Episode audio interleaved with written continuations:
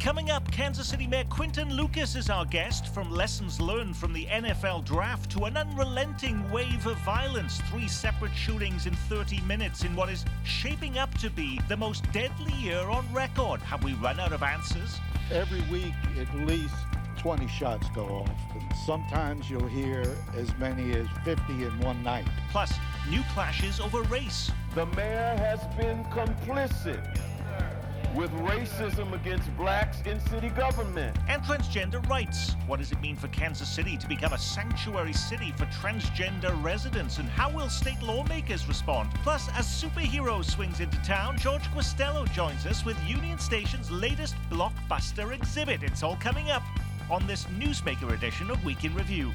Week in Review is made possible through the generous support of AARP Kansas City, RSM, Dave and Jamie Cummings, Bob and Marlise Gorley, the Courtney S. Turner Charitable Trust, John H. Mize and Bank of America NA, co trustees, the restaurant at 1900, and by viewers like you.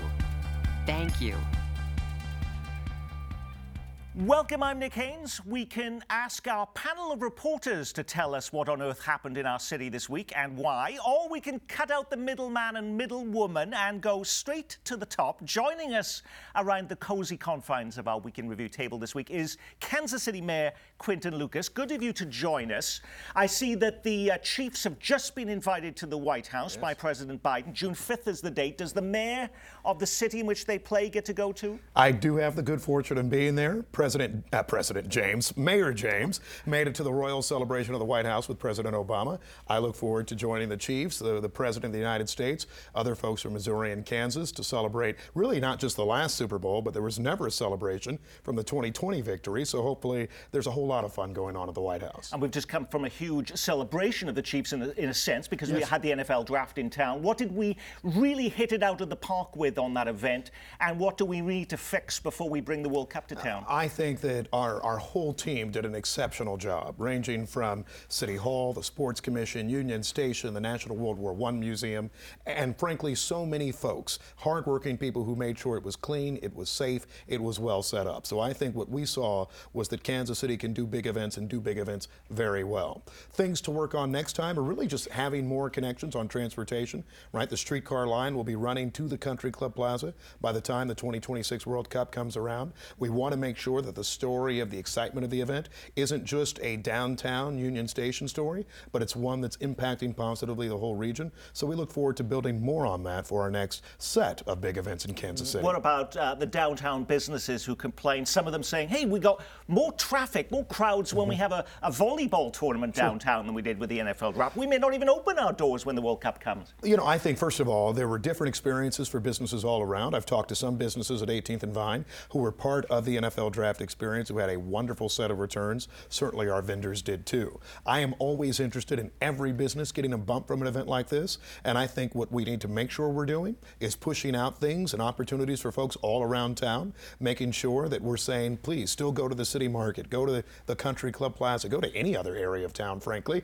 and make sure you're spending money too. I think the World Cup will be different because you have people here for a longer amount of time. It's not just to be at a, a one event type of institution, it's instead to be all around our community. All right, speaking of uh, business, we have been inundated by Airbnb owners who have told us you are putting them out of business this week.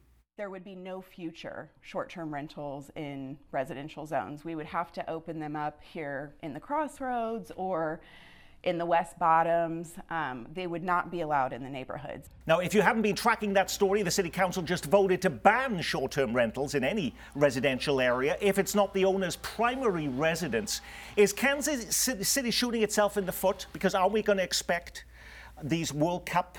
Fans coming in here to stay at these Airbnb rentals? We are absolutely not shooting ourselves in the foot. Here, here's the deal. Single family residential neighborhoods need to still be able to be residential neighborhoods, not just big hotels. And what we did was, I think, came to a wonderful compromise. Every person who's the primary resident of a home in Kansas City, like me or my family or anyone else, can still get on one of these platforms, can still let their home for short term rentals. What you cannot do is do what we were seeing more of these large property companies, owning companies that own 200 200 houses, 150, 100, that we're changing the face of entire neighborhoods. And by the way, bringing parties and trash to boot. Those were some of the challenges that folks had concerns with. But you can still have Airbnbs in Kansas City. If you find yourself in a commercially zoned neighborhood, you don't need to be a resident to own Airbnbs. I think we will continue to have capacity to support big events in Kansas City's future. What stops an Airbnb owner from just ignoring all of these new rules? Well, you know, I think we have a few different penalties for them. First of all, there is taxation now as it relates to Airbnbs. If you don't pay your taxes, you do get in trouble typically, and you have higher fees, higher fines along the way, subject and up to, of course, um, incarceration if you never pay taxes. I think the other steps that we would have, of course, are higher penalties each and every time that you are listed, and that goes per day. So the same penalties and enforcement we have for unpaid tickets, for example, is the sort of thing that we'll be able to have for enforcement here. I expect people to comply. The challenge was before we had about 1,800 unlicensed Airbnbs. We heard concerns from neighborhoods. We saw crime as a result of it in too many of our residential neighborhoods. I think this is a good change, and this is a change consistent with many other American cities. Your Denvers of the world, your Austins are the types of places who have these same types of regulations. Missouri lawmakers this week followed through, and that is to put new transgender restrictions in place. Kansas City is responding Yes. by looking at making Kansas City a sanctuary city for the transgender community. How would that actually work? The way it works is that Kansas City will not aid and abet the enforcement of any laws that take away, I think, the human rights and the civil rights of our transgender neighbors. And what that means is that City Hall will not help with enforcement either through its health department, through Parks and Rec, through other areas that, that would respond perhaps to alleged violations of these laws being promulgated, these heinous laws being promulgated by the Missouri legislature.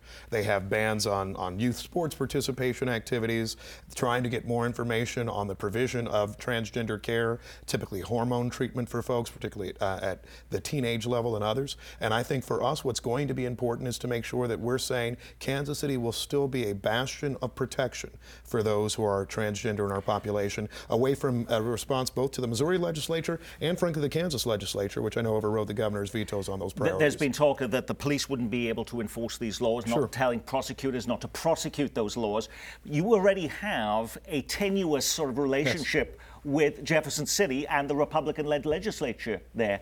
What is this going to do? Aren't they just going to come forward now with a new law banning sanctuary cities for transgender residents? Maybe. You know, the first thing is it's going to take them a long time to do it, right? Le- Legislative session ends fairly soon, and so therefore it'll probably take a whole year unless they call a special session just to respond to Kansas City. What I think, however, though, is it, it's it's let local control be local control. Something I talk about all the time.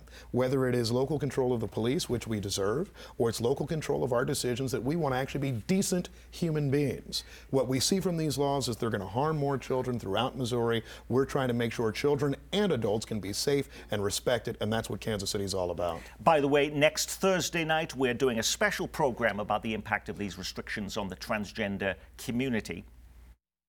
On one side of the state line, I'm not allowed to get estrogen. On the other side of the state line, I'm not allowed to go to the bathroom. Which do I pick? I went through the darkest parts of myself to get here. What, makes you think that I'm willing to go back? Especially not without a fight. A clip from a special program we're hosting here on Kansas City PBS next week as my colleague Flatland in Focus host Rashawn Gilmore engages directly with the members of the transgender community. It starts at 7 p.m. Thursday night. Uh, if that wasn't going to be upsetting enough for Missouri lawmakers, you also form a new mayoral reparations commission. This is at a time, of course, when Missouri lawmakers have spent a lot of this session looking at ditching diversity policies at universities, stopping conversations about race in schools, and now we're looking to make amends and potentially give money to black residents uh, for segregation and slavery. Isn't this just going to get uh, rankle lawmakers even further? Well, here's, here's the first thing we need to realize. I don't wake up every morning and think about the Missouri legislature.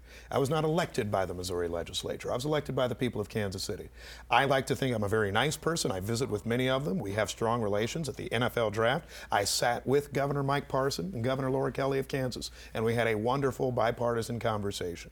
And so, what I think that we will do every day in Kansas City is try to make sure we're doing the right thing by our people. The reparations conversation, it was passed by City Council. I was directed to appoint a mayoral commission. And I'm proud of the folks that we've put together. And I think we will have an important discussion about, first of all, what wrongs did exist in the past in the history of Kansas City, from zoning laws to employment restrictions on black Kansas Citians, and then how do we make amends? And, and for me, and I've said this a few different times, I don't think making amends is simply discussions of large paychecks that may not happen. They're having that debate in California right now. If it's not checks, if it's not Right, cash, what right. is it then? It is actually good policy that helps rebuild communities that for a long time have been disinvested. I don't want to get ahead of the commission, but it's the sorts of things like giving support on, on mortgage assistance for folks who are first time home buyers on the east side of Kansas City. It's allowing us to do home repair in areas that have been for a long time disinvested. It is on making policies that actually make sense and help rebuild community in a way that I don't think we have ever done. And so I look forward to this commission doing good social policy and not just playing to the whims of folks who are scared about all types of things they've seen in other parts of the country, other parts of the world. Here in Kansas City, I think we always take a reasoned approach that's right, that tries to stand up for people. That's what we'll do on this one, too. We had three shootings in 30 minutes this week. We're on pace now to be the deadliest year on record in Kansas City. Here's what you said four years ago as you were being sworn into office. For almost every year of my entire life, Kansas City has been on the list of America's most dangerous cities. I don't want to be a city where we have ribbon cuttings about stadiums or big infrastructure, but simply shrug about the violence in our streets. And this shouldn't really be a goal, but let's just start at this. To get our homicide number consistently below 100 homicides per year. That's something we just have to do. So, what has gone so terribly wrong, and have we accepted not just 100 or 150 murders a year as the new normal? I don't think we will ever accept that high number of homicides every year. I think there have been a few different things that have gone awry in recent years and things that we need to address. We saw a huge spike in, in violent crime during the COVID 19 pandemic. We saw that some of the policies, even that we had, had led to people not actually going to some of the usual activities they did and not having outlets alternative to that. What we have tried to do since that time, we've restored Mayor's Night Hoops, a program built by Mayor Emanuel Cleaver some years ago. It's back. It's not just basketball, but it's any number of youth activities in the summer. We have seen with our collaboration with the Kansas City Police Department and their new chief, Stacy Graves, more investment in programs like Partnership for Peace, where we are actually working with the police department on violence prevention, something that I think we underfunded in the late 20 teens and early 2020s. All of those things will be steps to get us on the right path. But I will say this we do plan to get below 100 homicides. We have seen cities like New York City go from 2,000 homicides a year in the late 1980s to about 500 today. We need to see that type of path in Well, Kansas but City. But it hasn't worked yet, and it hasn't since you've been mayor of Kansas City. And we do have- see other cities, like the mayor of New, uh, Newark, for instance, lowest homicide rate in 60 years. Miami experienced the, the lowest number of homicides since 1964. Violent crime in Cincinnati at an all-time low. Are you sending members of your administration to those cities to see what they're doing right? We visit with uh, with industry stakeholders and leaders all the time. Tampa is another city that has great results, a city I have spent time to see what they're doing well. I think there are a few things that, that have been a challenge here in Missouri and in Kansas City,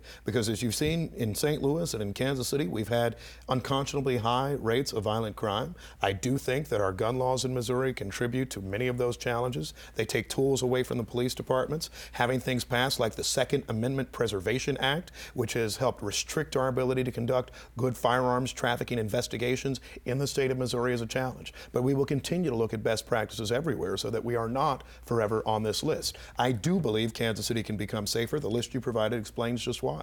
You are the most visible figure, of course, in city government, but it is the city manager that actually implements the programs. And he seems to be getting just as many headlines as you over the last week. And we see civil rights leaders in Kansas City saying, ditch him, Mayor Lucas. You've got to get rid of him. The council considering a no confidence vote. Are you searching now for a new city manager? I am not, and the City Council is not searching for a new city manager. I think that what we have seen is, frankly, some of the best government delivery and service delivery in the history of Kansas City.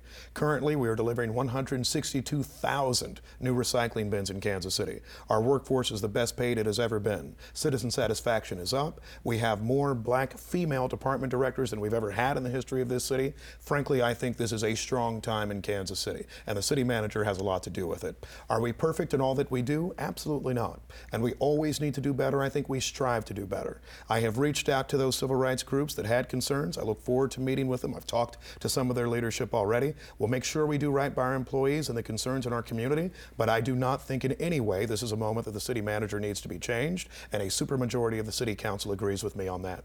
We haven't uh, talked about the downtown ballpark for a while. Just between the two of us, did you reach out to John Sherman and pick the site uh, behind the scenes already? Uh, what was that site? You know, I have not picked a site behind the scenes with John Sherman. That said, I uh, have talked to John Sherman and the Kansas City Royals. I always appreciate their conversation. I think they continue on their discussion throughout the region in connection with what they believe is a need for some change in where they play baseball. I think there's a lot of work to be done, including including what costs look like, where that will be, what collaboration will be. But I expect city government to be part of those discussions, to be part of that collaboration, and frankly, to continue to share this very important point whatever happens, we do not want to see a negative impact on the taxpayers. And so we will make sure that we're fiscally responsible in connection with these discussions, both with the Kansas City Royals and the Kansas City Chiefs have to be part of the conversation too. We look forward to having healthy conversations. I saw you last week at the uh, announcement of the Negro Leagues Baseball Museum that they're on the move. They're going to be building a brand new museum just down the road. Are you t- privately talking with them to see if you can actually put something together where the Royals and the Negro Leagues Museum come in the same place? Wouldn't that make more sense?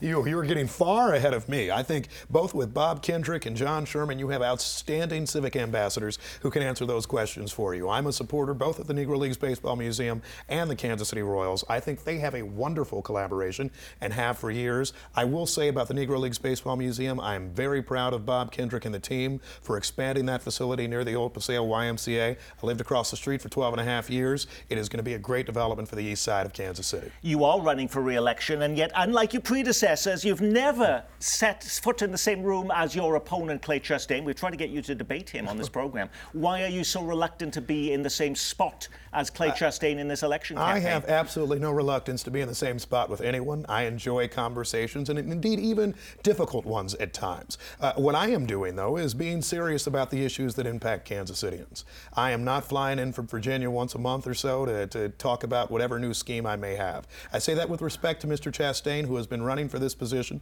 since I was a child, actually. And uh, he has, I guess, every right to do so, even if he's not a resident of Kansas City.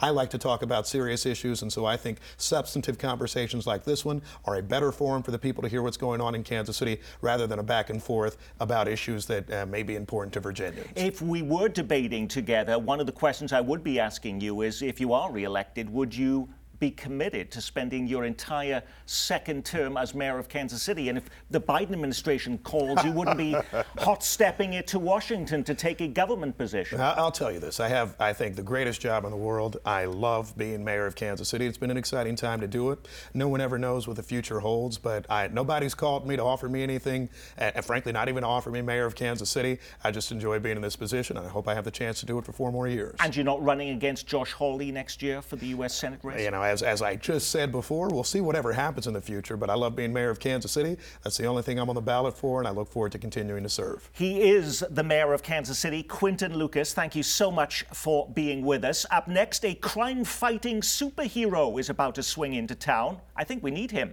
You're watching Kansas City Week in Review. Now that the NFL draft is behind us, what's the next big thing we can look forward to in Kansas City? Mark your calendar for September 1st. That's when the Kansas City Zoo officials say the largest capital project in the attraction's history will open. Get ready for sharks, giant octopus, and about 8,000 other sea creatures at the new $77 million aquarium you're in for a, a huge surprise. A world class city deserves a world class zoo. And now we add to that world class zoo a world class aquarium. But the aquarium is just one of a string of new big projects on the way. Don't forget KC Current's new Riverfront Stadium opens next year. The streetcar down to the plaza welcomes its first passengers in 2025. And the World Cup heads to town in 2026. Still no word yet on when construction could begin on a new downtown ballpark or when you'll be asked to decide the issue at the ballot box.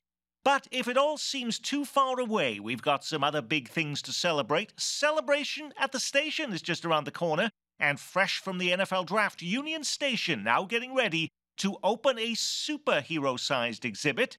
Did you know Spider Man is about to swing into town? And swinging into our studio is Union Station CEO George Guastello. Thrilled to have you with us. By the way, I was just over at Union Station. They were still dismantling that stage. Uh, uh is the road still closed?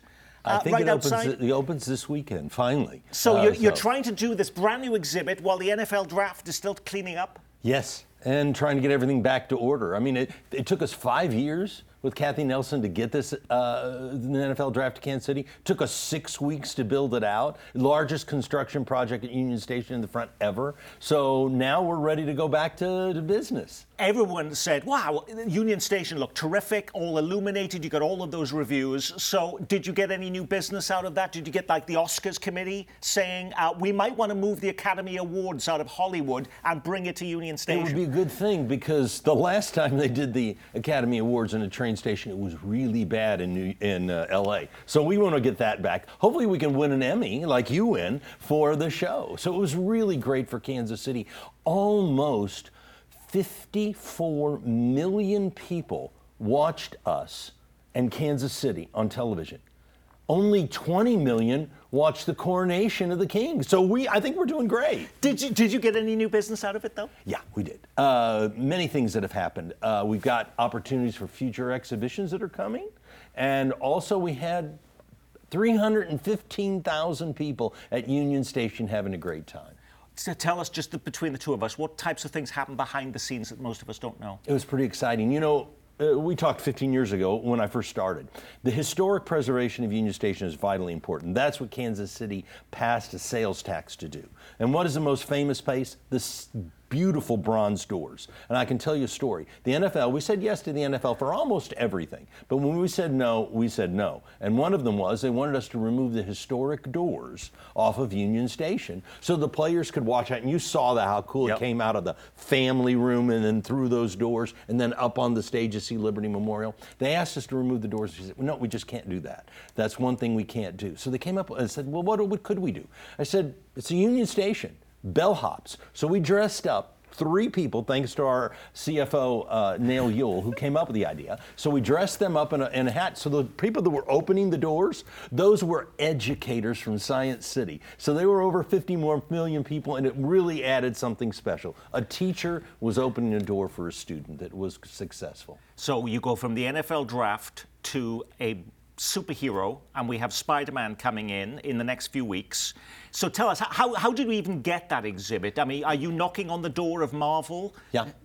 And Did you- Disney, yes. And that's what we do. So over the over the years, it all started with Diana so many years ago that really put us in an international. And then when you think about it, then we were able to do Auschwitz. 350,000 people came to Auschwitz, more than they came to the NFL draft. That put us on an international stage. So over the last 15 years, we've been spending time going to Europe and hunting down these exhibitions. The gentleman that we met many years ago, uh, Christoph Schultz, did the Tut exhibition was very successful for us. He loved us so much, he had this idea to do a Spider-Man exhibition. They did a pop-up for the 60th anniversary in California. We went out to see it, our chief operating officer and myself. We went out there with our chief marketing officer. We looked at it and we said, now can we move this around and bring it into an international exhibition? They said yes, and there you go. So every dot connects a dot. If you've seen the movie, if you've read the comics, what else is there to see by going to this exhibit? You know, it, it, it is a pop culture. 60 years.